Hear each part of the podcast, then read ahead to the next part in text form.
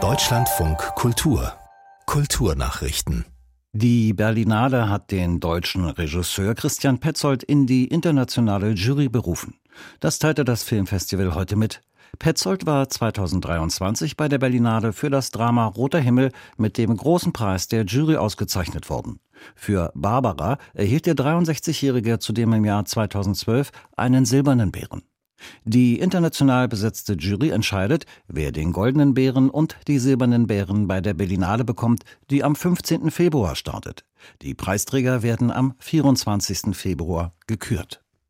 Die Deutsche Akademie der Darstellenden Künste hat Playback Radio Was ist eigentlich eine schwarze Stimme zum Hörspiel des Jahres 2023 gekürt.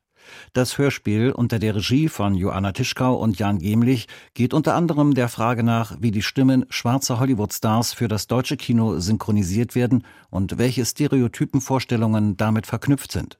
Das Hörspiel fungiere als neuer Debattenanfang, intensives Hörerlebnis und Audiomeisterwerk, heißt es in der Begründung der Jury.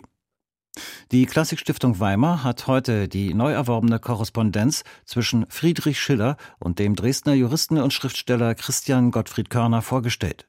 Die zwölf Schriftstücke seien Teil eines im 19. Jahrhundert in alle Welt verstreuten Briefwechsels zwischen den befreundeten Männern, sagte Christian Hein vom Goethe- und Schiller-Archiv in Weimar.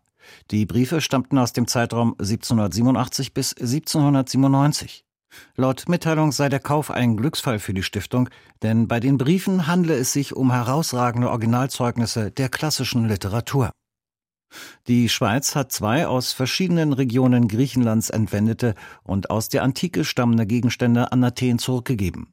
Wie das Kulturministerium in Athen mitteilte, handle es sich um ein Fragment einer Steinschrift, auf dem Eigennamen zu lesen seien, und ein weiteres Fragment aus einer Marmorkolonnade. Das Steinfragment aus dem dritten Jahrhundert vor Christus komme allen Anzeichen nach von der Insel Kos.